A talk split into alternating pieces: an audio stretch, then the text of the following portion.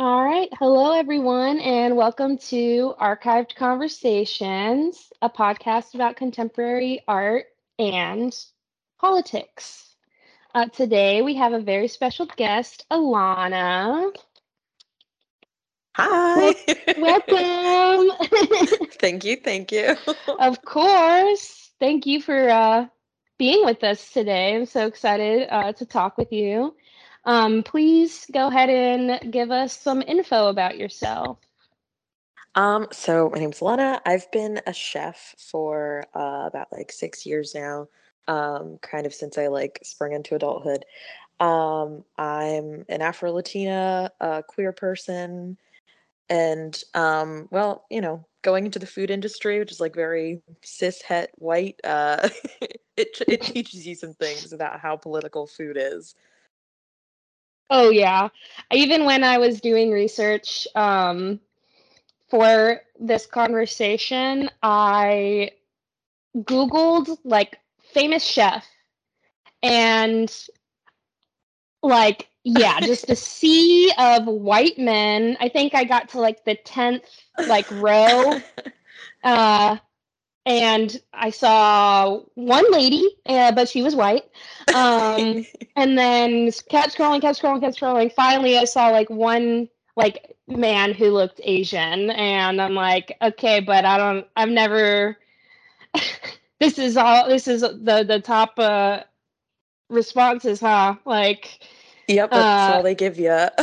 yeah, so uh definitely definitely um, and you said you started cooking about six years ago. Um, how did you kind of get started? Was it out of necessity? Because you kind of mentioned like springing into adulthood. Uh, um, it was it was ultimately. I had I've always been like the cook of the family. My um close to both of my grandmas and um they've taught me how to cook culturally like significant food and I'm half Dominican, half Colombian. So um mm-hmm. just just a lot of cooking. That's like how you show love. Um, yeah. And then, I mean, yeah, I turned 18 and I was tired of poverty and I needed to make money fast. And four years of college, I went to one week of community college and uh, had a panic attack and quit and went to culinary school instead. Um, and culinary school was only a couple of months and it kind of fast tracked me on like a career. Yeah. Um, and I realized I could make money and also do something like fairly interesting. So it felt worth it at the time. Yeah. Yeah, that's so awesome. I like I I mean, not awesome that you had a panic attack, uh, but the fact that you took that and were like, okay, it's time to like switch gears and not do this thing that's causing me to literally like not be able to function, quite literally. So, yeah, exactly. Um, yeah, no. I I definitely feel that i did i was so ready to be done with school i i stuck it out but i was like struggling through it the whole time and i finally i, I kind of had a moment too where i was trying to study other things and then none of nothing was working it was hard for mm-hmm. me to mm-hmm. focus and then finally it was like i'm gonna just do art um and it was still hard but i was like i'm gonna just do it um this is the thing that i love to do and i'm passionate about so yeah, definitely like, at 17, 18, being like, oh, hey, pick a specific topic to then study for the next four years and like make sure you're an expert on it by the end of that time was so much pressure. Like, I was like, I just finished high school and I feel emotionally drained. Can I have a moment, please? Um, yeah. Um, and so I think it was it was like definitely a turn of events that I didn't think it would take. But um, no, cooking has cooking has had its up and ups and downs for sure. But um, yeah, we'll get into it. yeah, definitely. Um, so I guess one one of the things I guess I'll ask you first is um, what are some of your like favorite dishes to make? Ooh, okay. Definitely anything plantain based is kind of all I care about. Um, mangu is like it's like a traditional Dominican dish. Um, it's mashed plantains and then like Dominican salami, um, a fried egg, fried cheese, and then pickled onions. And like mm. it's just traditional breakfast food. It's so good. Mm-hmm. Um, yeah, it's one of my favorite things to eat. And then on the Colombian side of things, I'd probably say my grandma teaches me. They're basically like fried cheese balls, buñuelos, mm-hmm. and my grandma teaches me to make them every single Christmas, as if she as if she hasn't taught me how to make them every year. um, so it's just very very special to me. I just let her Aww. go off and like go off on a tangent about how she's teaching me this, and um, it's really really sweet. Yeah, I love that so much. I think that there can be such an incredible bond built between people when you prep food together, like even just like chopping vegetables together, um, or cooking together, and also just sharing the meal together. It's like you work together to create something amazing and delicious, and then you have the reward afterwards, and then you can have a conversation exactly. over the meal. exactly, and like food is so much about like to me community building and I don't know. I mean, because it's about culture. It's about like your roots and where you come from, and you learn things about people when you cook for them or when they cook for you. Um, and I just think it's it's such a beautiful thing. Yeah, and it's also one of those things that uh, everyone has to do. like everyone's yeah. everyone's got to eat to survive. So it's like that's one of the biggest things that everyone and like all of humanity has in common, and that's like incredible. exactly. And that's also, I think, so much of what makes it political is because it is one of our most basic needs. You know, we need nourishment, we need food to function. Um, it becomes it becomes a thing when when we've got food insecurity and when we've got I mean all of the issues we have surrounding um, the housing crisis and all of those things that goes back to food uh, you can't expect people to like lift themselves up by their bootstraps uh, if they're not fed if they're not nourished if they can't function, you know? Yeah, exactly. Uh, and it, going back to our good old friend capitalism, it's like we're, you know, even in school, we're taught to just be productive, to like work, keep, just keep working to towards whatever like end goal there is usually it's for someone else's goal that you're working towards mm-hmm. um and this has definitely created a culture. I'm sure you've also seen the memes of um, people like not eating enough, um, and not in the sense of because they don't want to eat or there's something else going on in there. It's because they're so busy that they like forget to eat. Um, and there's the memes of like me wondering why I uh, am tired at 12 p.m. when all I've had is an iced coffee and like my vape or something like that. Yes, yeah, and that's like become such a common.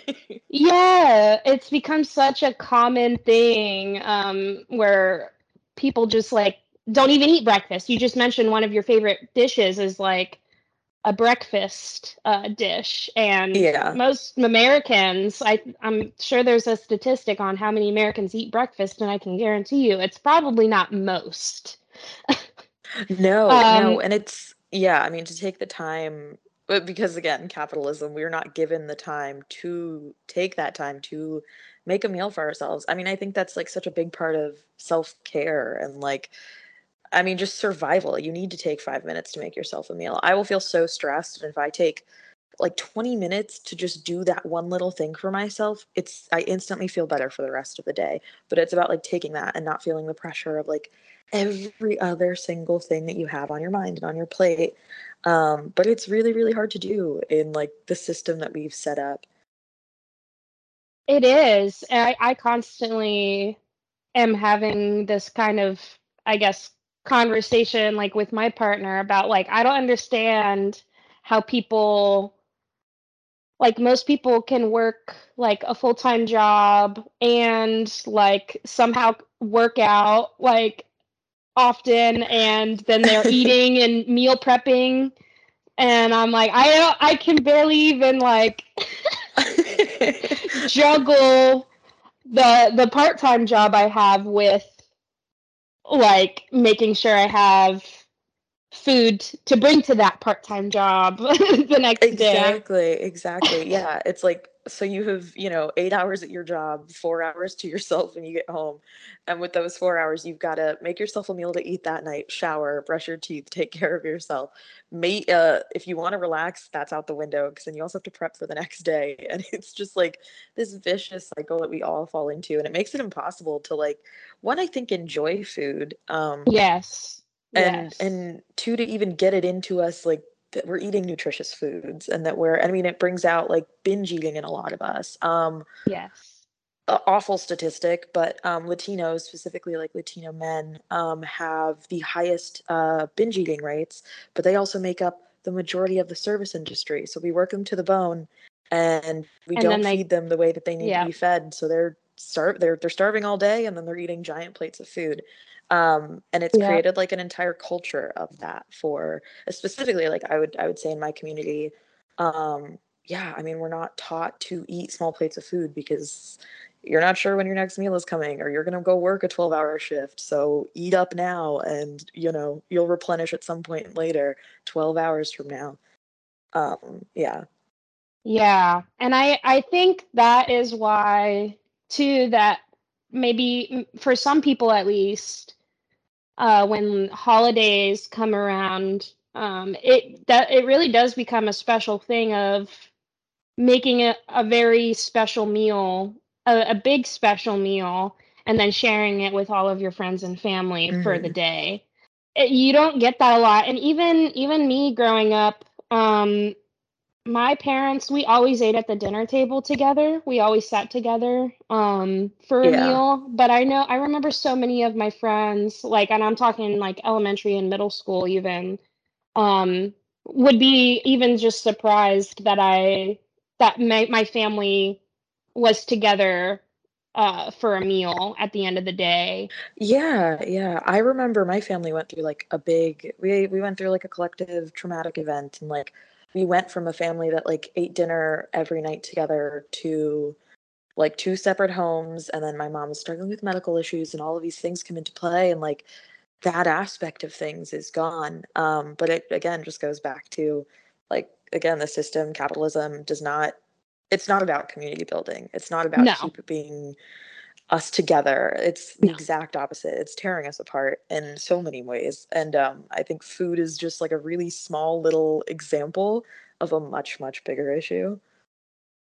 Yeah, absolutely. I mean, capitalism tears us apart because that that's that's the whole goal of like we want you to be by yourself in your own apartment that you're paying for the one bedroom Mhm. one bed apartment that's too expensive we want you to have uh, your own car um, not not really you know uh, investing in uh, public transportation because oil companies are Mhm. always lobbying against that um, so it's like all these little things are being built around us to keep us away from each other so that we're not actively near each other all the time where we're talking about all of these issues and demanding because you know again it's like how many of us i guess like normal average everyday people are there and then how many people are in power Mhm. Exactly. they don't I- want us to uh they don't want us to think about that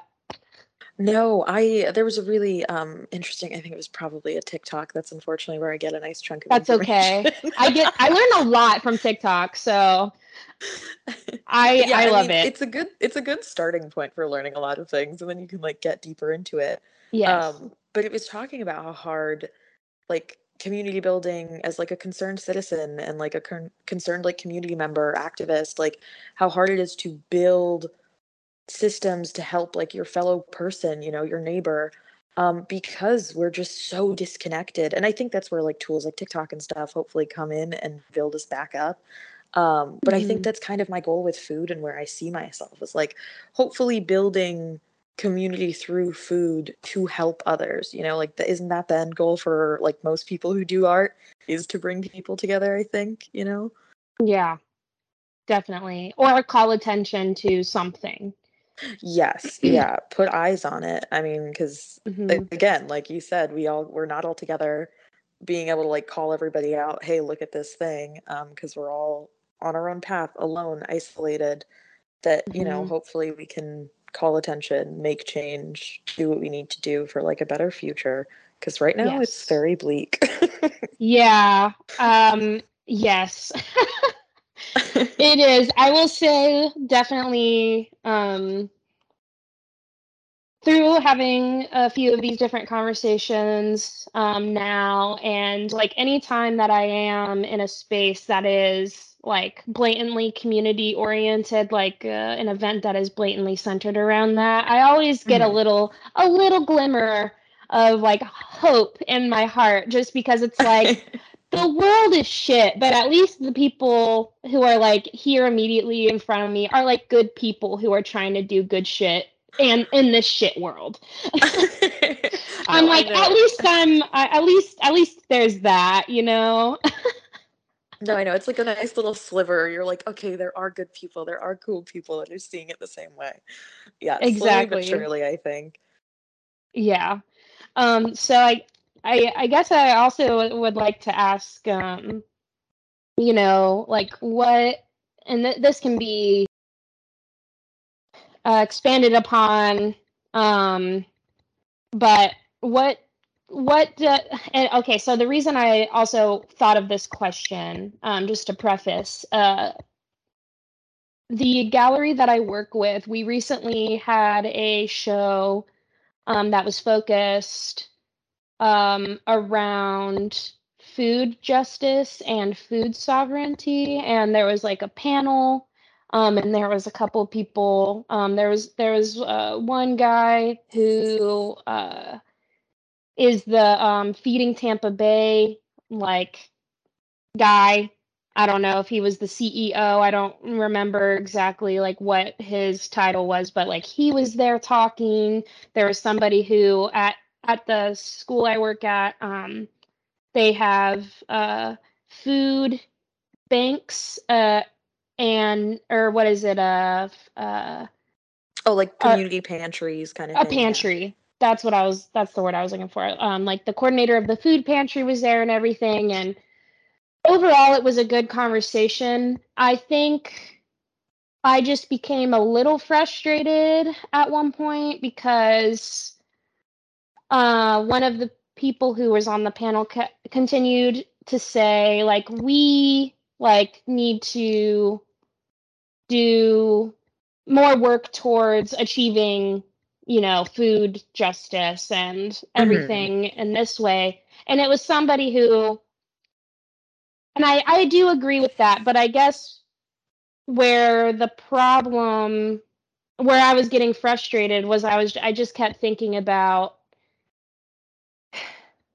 how much more could be done if not just us were thinking about it.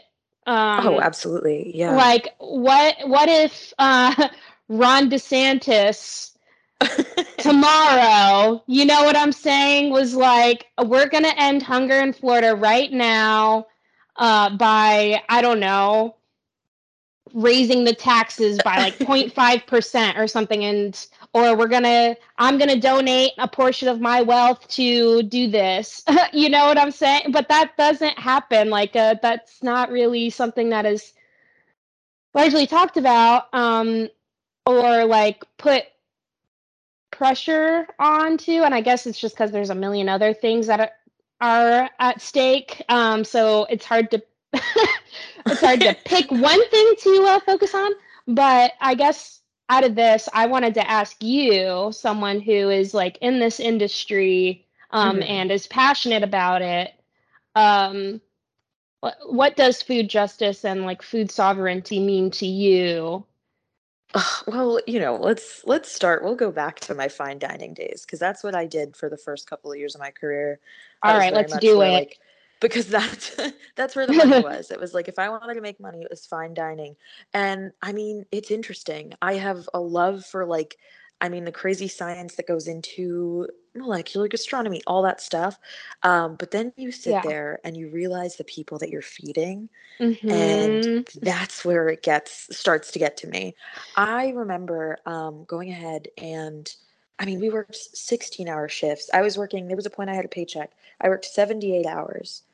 Um, I don't know yeah. why that was even a thing that I was doing, but that's what was going on. And so um, we went ahead and prepared like plates for 500 people. And these are like incredibly rich, old money down in Yeah. Palm Beach, Florida. Like that Yep. was the the Ugh, energy of it. It Um, and every single plate comes back. There's maybe a bite or two taken out of it. They're all like too drunk to eat a salad, and all of this food is coming back. And who's you know carrying it on over downstairs where it's all going to get thrown out? A bunch of people of co- color, um, a bunch of visa workers that we worked with, a bunch of like these wonderful people that I've grown to love, and that we built like a community and a family within our kitchens, but they were struggling to pay rent. You know, I was lucky. Yep. I did not have responsibilities like that were so deep yet, you know, like rent was thankfully covered. Um, so that was a big thing off my plate. And I don't have children and I don't have those Yeah. things to worry about in that sense. Um, I was trying, I could concentrate at that point in my life on like trying to build something for myself. And these people didn't have that. And y- I don't- again, you see people like it was probably people like DeSantis sitting there shoving their faces and you know being weird, but Absolutely.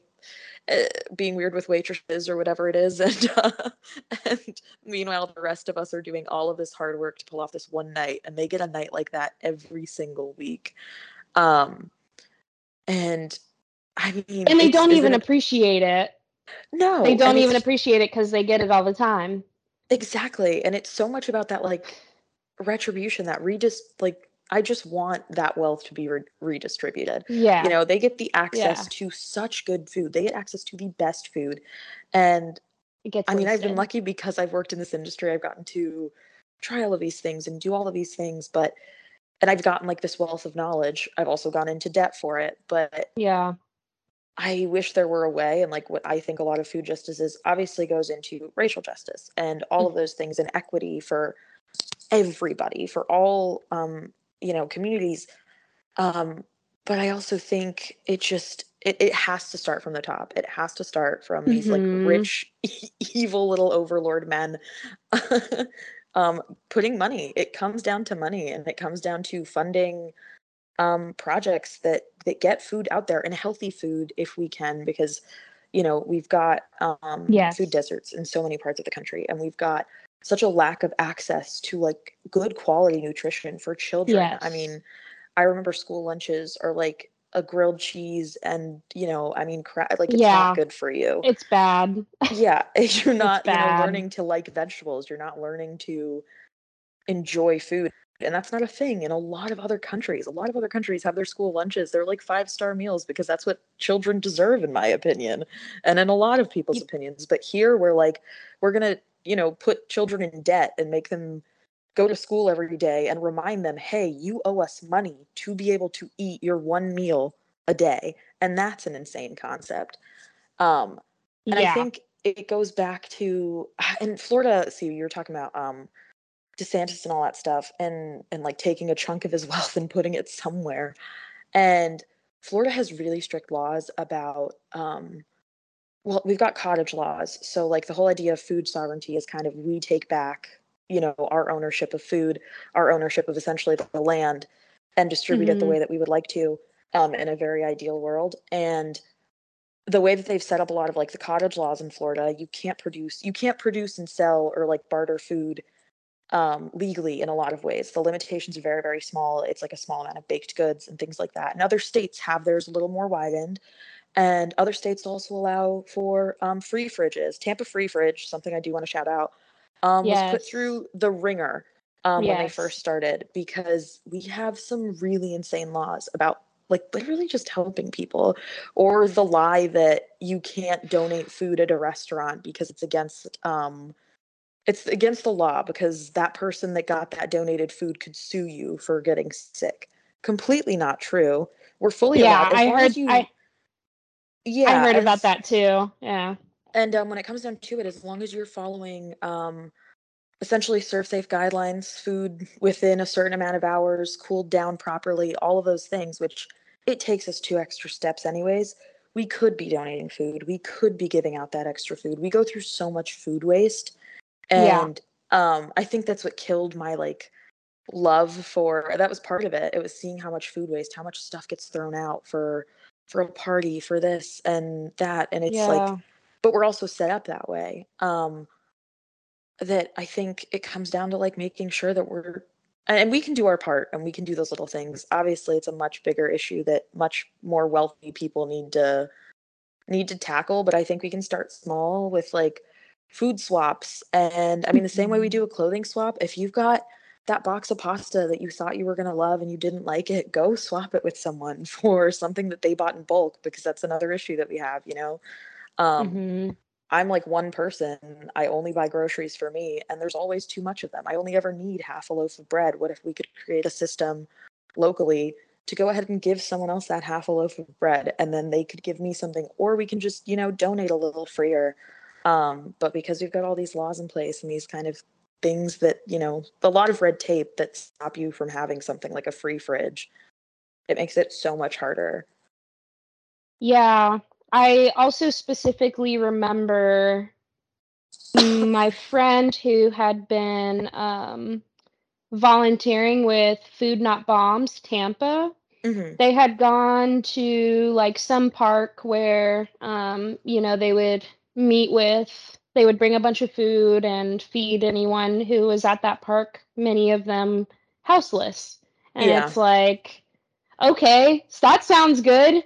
Everybody, there's people donating uh, either food or money t- in order to help create these meals for people who don't know when their next meal will be. And then you take them to a public park, a public place where anyone should be able to meet and, you know, have a picnic, I guess is what we can call it. Um, uh, uh, but then the um, they ended up getting shut down by the cops. The cops came and said that they had they were like soliciting or not soliciting. I'm sorry, like loitering or something. Oh, But oh, it's like they were okay. literally sharing food, like sharing food at a park. Can you just not call that a picnic? Is it because they're houseless? Is That's that really exactly why? what it is. Yeah, Yeah. yeah. And it's like criminalizing something that people can't help and it just like it's uh, the uh, it's um very backwards. It doesn't make any sense to me whatsoever. And it's because we criminal. I mean, we criminalize poverty, and then Right. know, And demonize it. exactly, and then you know we make it. That's why I think I love the idea of like free fridges, and I really I Me have hope that we can get more around like Tampa because it's also an anonymous thing. You know, you can just go to it. Nobody has to see you. You don't have to feel like ashamed that you need help and assistance, which I wish we didn't need to feel that way at all, but I understand it. And Yeah. I mean, going and getting like good, viable food from a source where, like, I don't know, a lot of also a lot of the places in Tampa, as I've been doing like more research on it, a lot of them are very like faith based. And that's just not it for a lot of people in like the LGBTQ uh, plus community. Like, we don't, I don't want to be in a church for a food drive. No. I don't want to be yeah. around religious folks. That makes me uncomfortable. I wouldn't ask someone who like presents, you know, a certain way to go and, and put themselves in danger, um, you know, in a religious setting, in a setting where you might be like attacked or anything like that. Um, and so I think we need less faith-based organizations and more food fridges, more pantries, more like again, grassroots, locally grown, like run by uh, black and indigenous people of color Yes. not just you know white christians that have like a savior complex about them Yeah. They're only doing it because they want to get to heaven. exactly like i just hope that people can eat you know Yeah, it's like I I'm just trying to do this because I understand that we all uh, need food. Um, Yeah. Some of us have a little bit more access than others. Uh, and I think a big part of, you know, where that shame can come from is again just like what like uh, this kind of like the all of the politics you know it, it kind of uh, goes into uh, capitalism and you know pulling up your bootstraps um, don't be lazy work and you'll get what you need and also uh, the kind of like uh, idea that if you cannot provide like for yourself and for your own well you didn't pull your bootstraps up hard enough. Exactly and yeah. like you should like feel inferior or like you didn't do enough. Yeah now you don't get to eat. Sorry and now your you don't get to eat. are not met. Right. Yeah, uh, and it's just it can be so frustrating so i really do just I, I I also love the idea of um free fridges or like I love that those exist. Um, I saw one in Orlando um, a few months ago when I was there too. I think this first one I'd ever like seen or heard about like was in St. Pete, um, mm-hmm. and then Tampa got one, um, and then yeah, I saw one in Orlando. So it's cool to see that it's becoming more of a thing, even through whatever hurdles people have to go through. Yeah, and I think I mean it comes down to people with that that really want to community build, that really want to reach out and have the time and resources as well to, you know, put themselves out there, to call, to act, to you know, do something. Um, because we've got to obviously do something about food insecurity. I think it's like such a you know, we all want to fight and we all want, like, I think a lot of us want, let's not sugarcoat it, a revolution in so many ways. Um, yeah. You can't do that when you've got no food in your stomach. You can't do that when you're overworked and underpaid and too tired to even donate because that's that's part of what it is is time. We can't rally. We can't come together because we don't have the time to. Because if you don't put the time into your job, your nine to five, you don't have a roof over your head. You don't have food to put in your kids' mouths. Um, and yeah, I just I just want the vicious cycle to end. And I think we can start with really small things like food fridges and and you know coming up with with easier ways to get people nutritious food. Yeah, I I agree 100%. And it, it's just a shame how much food goes to waste. It really is just a shame. Mm-hmm. And it is often those audiences, like you mentioned, the fine dining, um, the people who kind of go to those types of establishments who can afford to, um, and then not eat any of the food that they just paid for. Uh, it's, yeah, it's, yeah. It's like okay, there's an excess that's being served to people who, yes, they can pay for it, but there's an excess. So why can't we get the, the food was paid for? why can we not redistribute exactly. that food because it was already paid for no exactly it's 100% like it's such a simple it's, concept at its core and i've i've fought bosses and i have tried my hardest to or i'll take things home if they're like oh you can take it yep. home i'm like i'm going to take it home and i'm going to go donate it because i'm not going to eat this but yep. i can make sure someone else gets it or i don't need it but I mean, mm-hmm. and we can start mm-hmm. small. I know a lot of artists and like, you know, we all work in the service industry to some capacity. Yeah. You know, if if you have the the little bit of leadway to take something from work and donate it or or even just take it for yourself and for your friends that you know are in need, like do so. Yeah. Um, when I worked at a museum a couple years ago, uh, this was probably a little more than a couple years ago because I believe it was like pre COVID. Mm-hmm. Um, we there would be you know it's a museum so they would have like these private events with like catering and stuff and sometimes i would have to work those um and there would yeah again often be a surplus of food and i remember one time like not many people or people people who like worked there kind of you know they were able to grab some food for themselves to take home but there's still so much left over i just kind of like started filling a couple of boxes and I'm like, I'm gonna go outside to the people who are outside every single day because they don't have any place to live.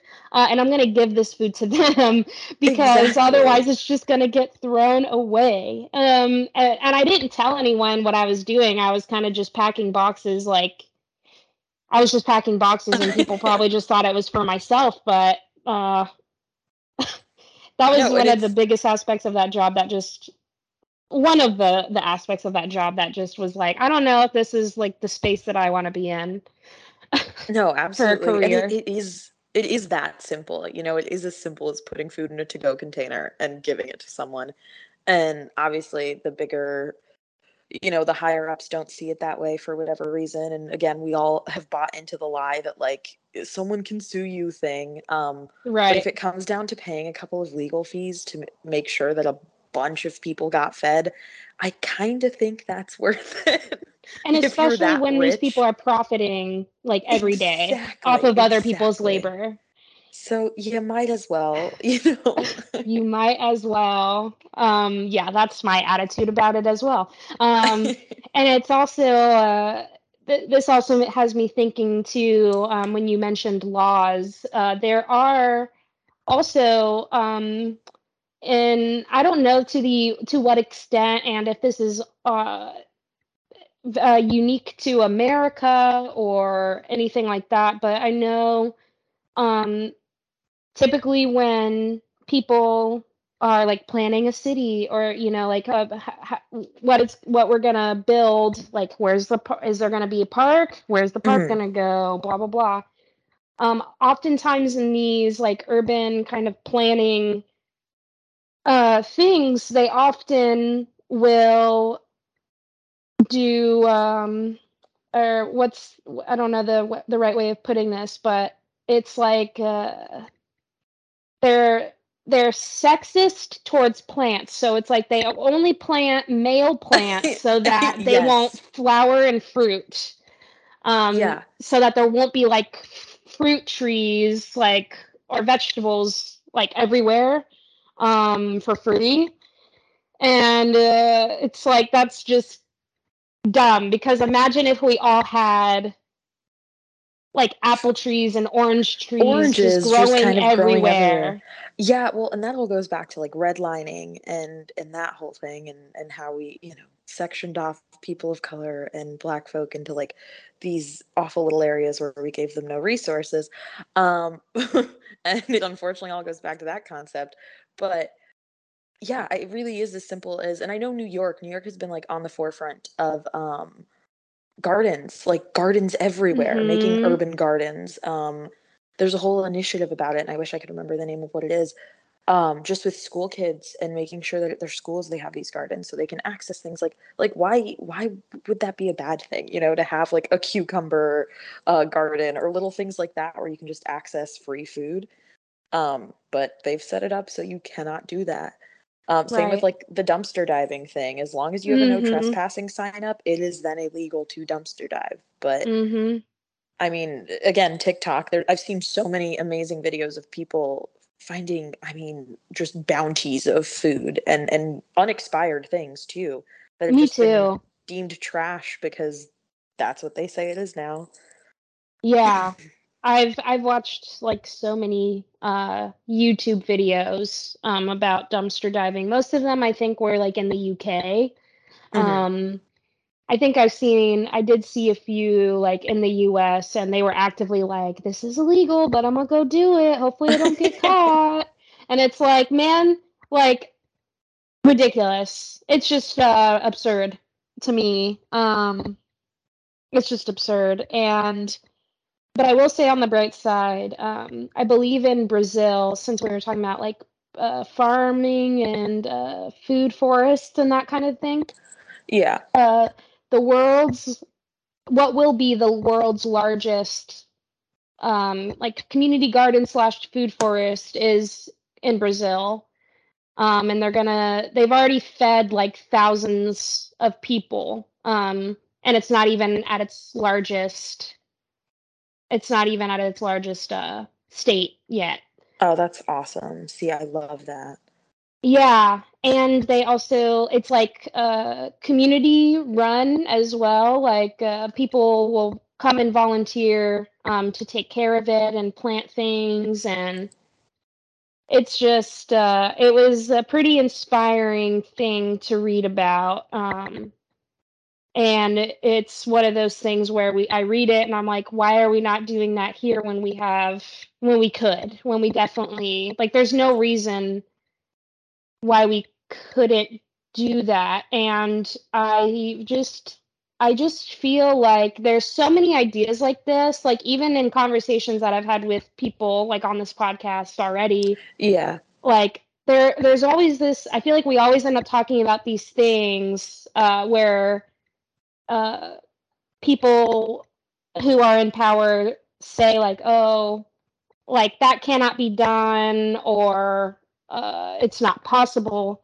mm-hmm. and it's like uh, we flew to the moon because we wanted to like why yeah. is there what why is there no way that we could have a giant food forest like in every neighborhood in the United States if we wanted to. Like that doesn't make any sense to me. If we can go to the moon, if we can shoot these incredible like high-tech cameras out into space and take yeah. pictures of galaxies that are thousands of light years away, then I think why can't maybe... we feed everyone on planet Earth?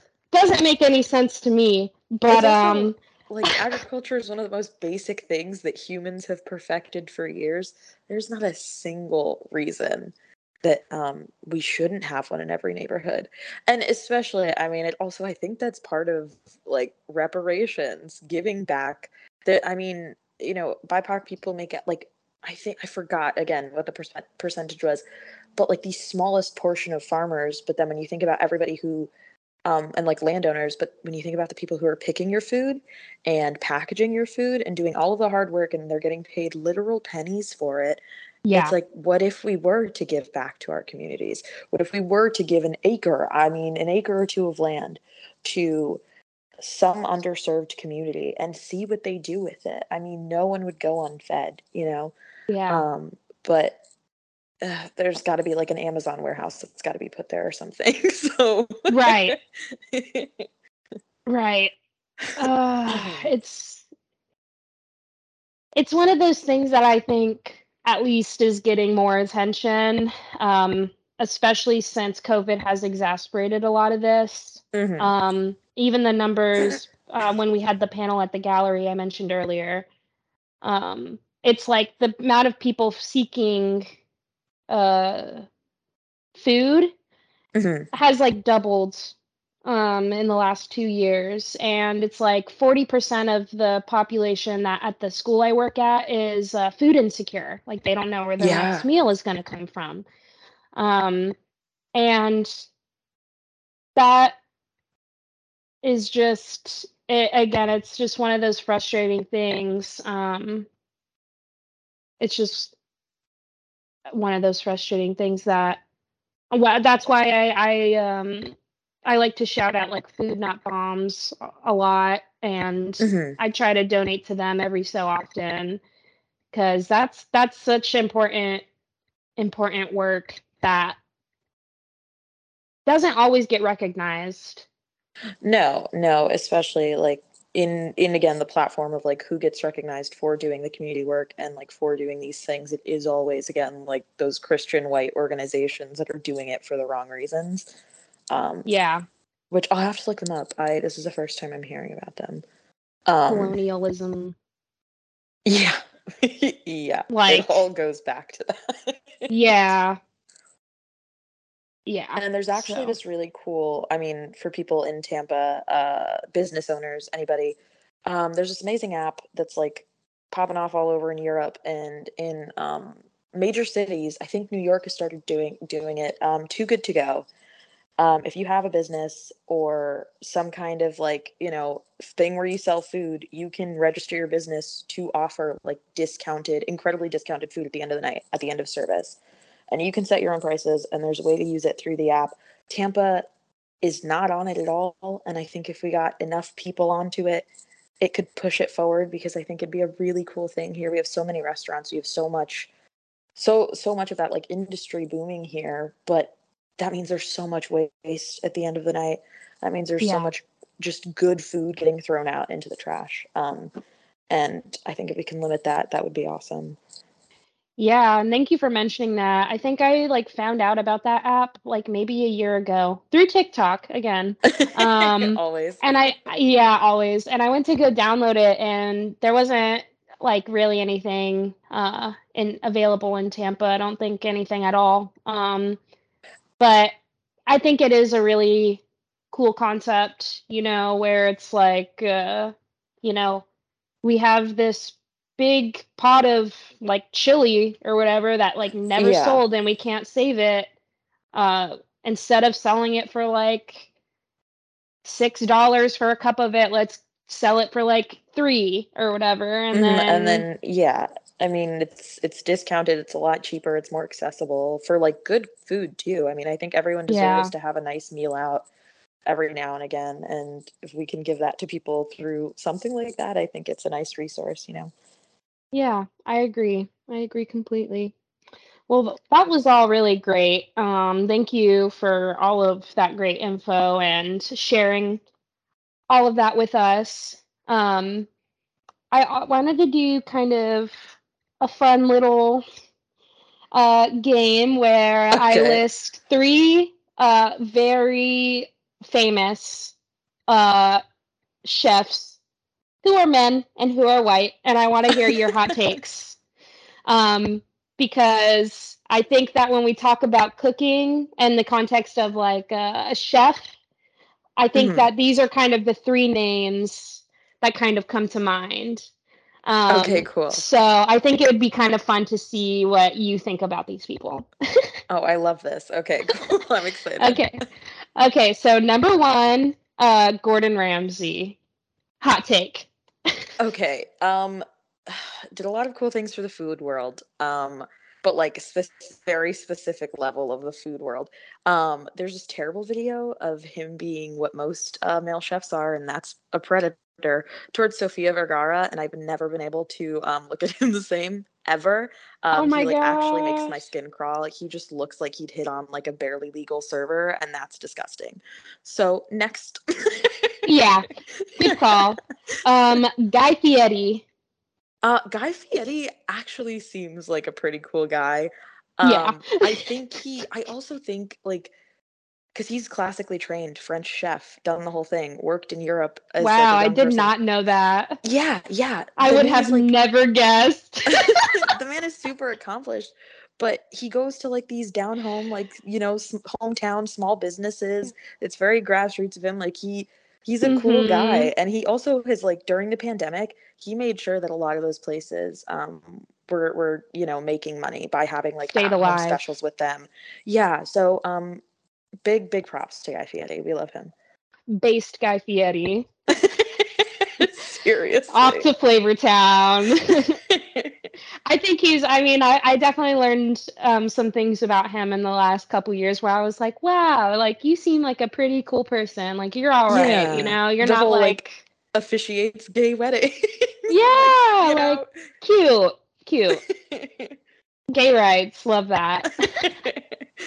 um. Okay, and then last, but probably not least, um, Anthony Bourdain. Ugh, that man. I've been I actually was like I've been on a binge of um old Anthony Bourdain content. The man brings Mhm. tears to my eyes. I think he's genuinely like just he used his power for good. Um and I don't know, he was one of the only people as loud as he was and as like so many white male chefs now admire him so heavily, but I don't think any of them have ever listened to a damn thing he's ever said. Um he's been so loud about like mistreatment in kitchens and he was so loud about like sexism and like the racism and Mhm. all of those things and he would go to countries and he was so respectful towards everything that happened and like i just i stand um rest Yeah. in peace to to a really Yes. A really wonderful man um yeah i loved anthony bourdain for sure Yeah, I really did not know anything about him before um, I started dating my partner, and he loves um, Anthony Bourdain and would watch his show.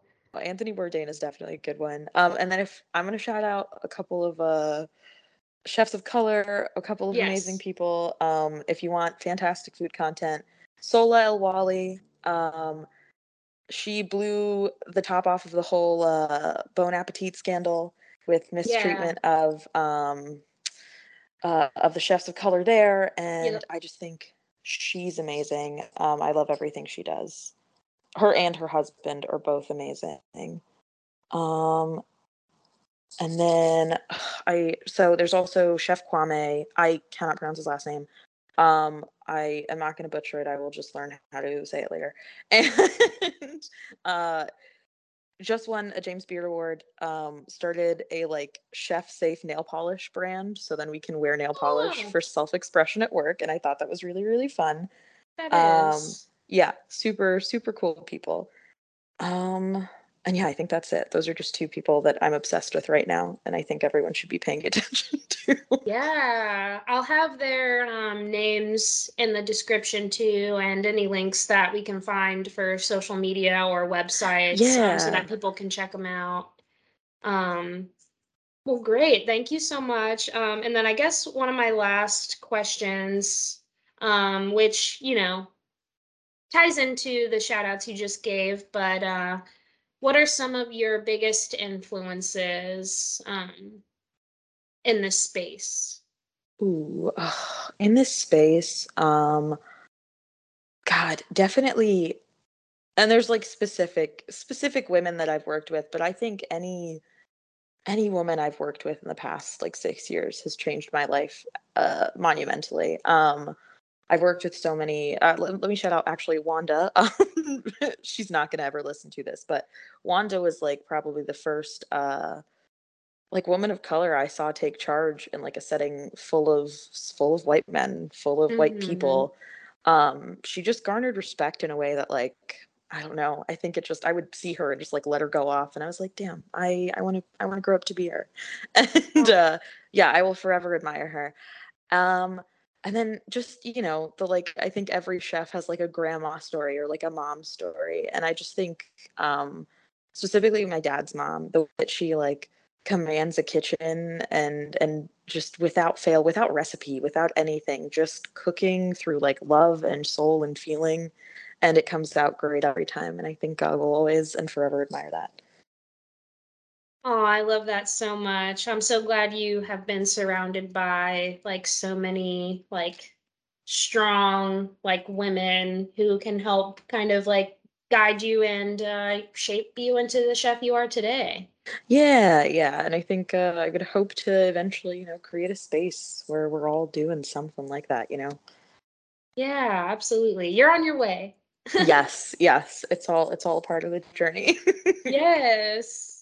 Well, again, um, this was such a great conversation. So yes, I loved this. Thank you so much for reaching out. Yeah, and again, just thanks for taking the time. You know, I know every little moment can be precious, so I really appreciate you spending some time with me today and with our audience. um, and uh, I wanted to go ahead and give a little shout out to a local organization. Um, this is actually someone who does deal with uh, food insecurity and uh, food sovereignty often, um, and will often center um, people with disabilities as well. Um, but Okay, the name of the organization is Abolition in Action. Um, they have a community garden. They do um, reparations free stores all the time. They're constantly doing community events um, and activist events.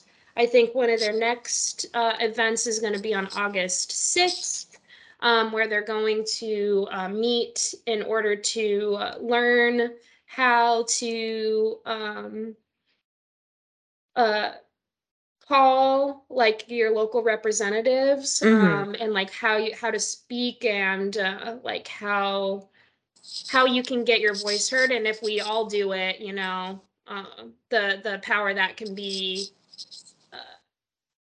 demonstrated with so many voices um, and i think that's really important too just because i think me included um, a lot of people have uh, anxiety with phone calls and that kind of a thing especially if it's Yeah. someone towards to someone who might be in power uh, it can be very anxiety inducing but they are going to hold an event uh, where they say like uh, we're going to make some tea bring your fa- favorite blanket or stuffed animal and we're going to learn how to do this thing uh, Oh, so I i, think that's a really great uh, way to uh, create community action um, and inspire that so they're doing a, a bunch of great work a great nonprofit definitely go check them out um, and their website is abolitioninaction.org Oh, Uh, and that's then is wonderful. there I anyone really that you that. wanted to shout out?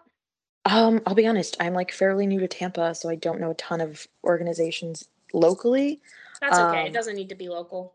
Okay, cool. Well, I then I will shout out. Um, I've been obsessed with the Okra Project um, for a couple of years now. Uh, I mean, it's Black trans uh, people cooking for Black trans people, making sure that they have food and safety, and you know, I mean, they they do a bunch of actions against violence for um, the trans community, and it's really really wonderful work. Um, and actually, a local organiza- organization further down south in Florida um ARC, I can't remember. I think it's like across Broward. Um, they teach uh, disabled people how to cook in an accessible way, and that's really really awesome. Uh, so yeah, Yeah, that is really great. Thank you for sharing. I I think I've heard of Okra Project before, um, but I'll. What were we gonna say? oh no, go ahead. Yeah, Oh no, No, I I was was just I agreeing. was You're just gonna say I'll um I'll link everything below so anyone can go check them out. If you got a couple dollars to spare to donate, um, I'm gonna go ahead and send a little bit of money over to Abolition in Action. Uh, I'll do the But, same. I'll definitely be making a donation. well, thanks thanks again so much for um enlightening us and having this conversation. Uh, I had a really great time. Uh, I learned a lot. Um, Me too. Thank you so much. Yeah. Yeah, and I, I really just, uh, again, I just appreciate it and all the hard work you're doing. So thank you. Thank you. Well, I Of hope to speak to you soon. Yeah, sounds good. You have a good evening and we'll see you next time. All right. Bye bye. Bye. If you would like to follow Alana on her culinary journey, feel free to give her a follow on Instagram. Her username is the underscore rosemary kitchen. Thanks again, Alana, for being a fantastic guest. This episode of Archived Conversations was brought to you by my lovely patrons over on Patreon and you, the listener slash viewer. Thank you so much for your support. I really appreciate it. If you would like to get these episodes a week early, please check out Patreon. Uh, the link will be in the description below, or you can visit patreon.com slash Mia Makes It. For just $1 a month, you can get access to these podcast episodes a week early, including video, or you can get more depending on which tier you subscribe to. So please check it out. Um, and I hope to see you next week. Until then, have a great one.